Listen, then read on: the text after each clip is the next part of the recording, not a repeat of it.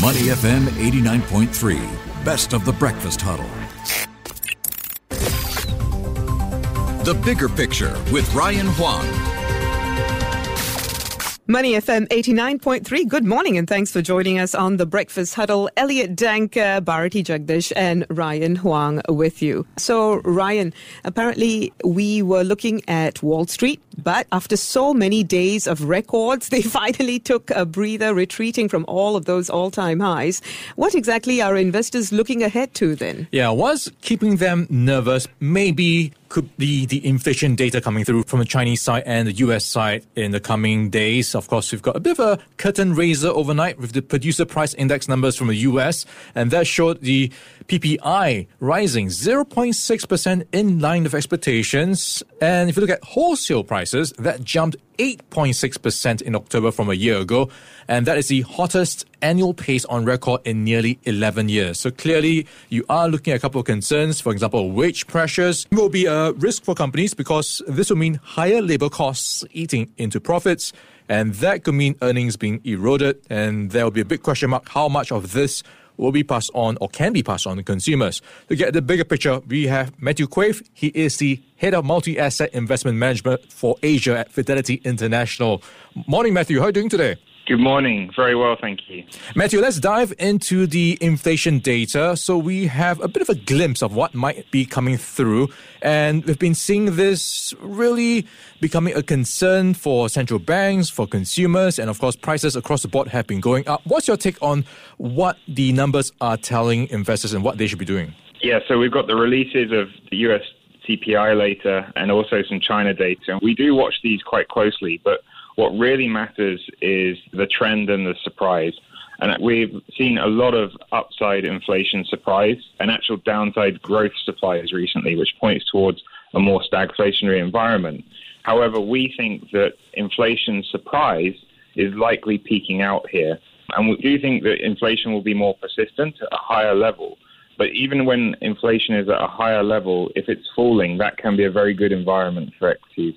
Why is inflation surprise kind of moderating? What's behind this? Well, we've seen the, the large ramp up in energy prices, and we've seen some of the supply elements coming through. And so, really, people are coming to get grips with where we are with the data. But some of these are transitory effects. Mm. Um, there's a mix of transitory effects and, and more structural effects coming through. And so, as those transitory effects roll off, we'll see more structural higher inflation, but that's more manageable from market. Yeah, Matthew, this is a good segue to talk about your oil and energy outlook because a lot of the inflationary pressures have been blamed on supply chain issues as well as the rising costs of commodities, especially oil. Where do you see oil going from here, bearing in mind that OPEC Plus decided not to raise its um, supply any more than what it planned? Sure. I think short term, there's still upward pressure. And so I think it's not quite right time to go in a contrarian view especially going into a winter where if it was cold, a lot of pressure. We've even seen quite a lot of switching from gas to oil, increasing demand. But I think the first quarter could bring a different picture where shale supply comes on board. Mm. And generally, when the shape of the forward market or the futures market in oil is as it is and as extreme as it is, within six months you get some relief. Okay, something to watch out for, and of course the shale equation also making things interesting. And what's worth watching as well is what happens in China because it's going through a lot of things, including a bit of an energy crisis and of course COVID nineteen, where it is still focused on a zero COVID 19 strategy. Very different from what many other countries are doing. What's the price here, Matthew, when they have to look at the economic picture? How much of an impact will this have if they continue to stick with a zero COVID 19 strategy? In the last year, it hasn't been that much of a negative. They've managed to operate quite normally domestically and keep the external part of their economy going. I think with Delta variants and future variants being more infectious, the price that you have to pay potentially increases because it's more difficult to control outbreak. And so I think 2022 will be a more challenging year than 21 to maintain that strategy. And they are likely to be thinking about reviewing it. But there's a number of implications, such as the strength of the vaccine, the antibody levels, and things that will feed into this decision. So we wouldn't expect a change anytime soon. Mm, Matthew Quaife, he's the head of multi-asset investment management for Asia at Fidelity International. Now, Matthew, talking about China, there is a lot to think about these days, including what's happening with China Evergrande, the property sector, and a lot around the theme of common prosperity. So, looking at all these issues, what is your take on investing in China? Is this the right time? It is, but selectively. I think when we look at valuations, it's now distinctly cheap versus the rest of the world, but obviously for a reason. Common prosperity has changed the calculus with which the government is acting. The key areas is to invest, I would say, with the government. So by that, I mean they want to encourage the consumer. We think the Chinese consumer will be strong over the coming years and they want to develop industries that can compete on the global stage. So, by example, a medical innovation industry that can compete with the US biotech. So, you need to pick your industry and be investing with the government where they recognize that profits are a good thing uh, that can help compete on the world stage.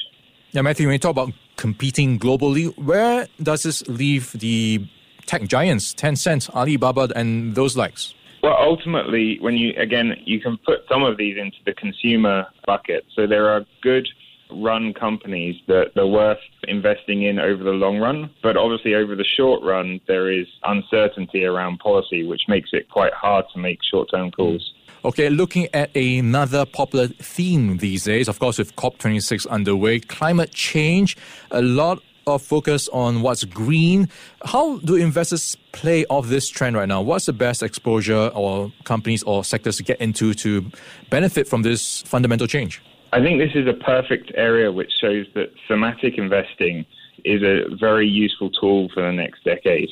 Traditionally, multi asset investors have invested in US equities, European equities, emerging markets we can change the, the parameters and invest down different lines. And climate change is a perfect example of a thematic investment where we can invest in building insulation. If you do the calculation of the number of buildings that would need insulated in order to uh, achieve the goals, it's just huge. Um, electric vehicles supply chain. So everyone always watches Tesla, but if you watch, there, there's some really deep value further down the, the supply chain. The amount of copper that you need in order to electrify the world is just ginormous.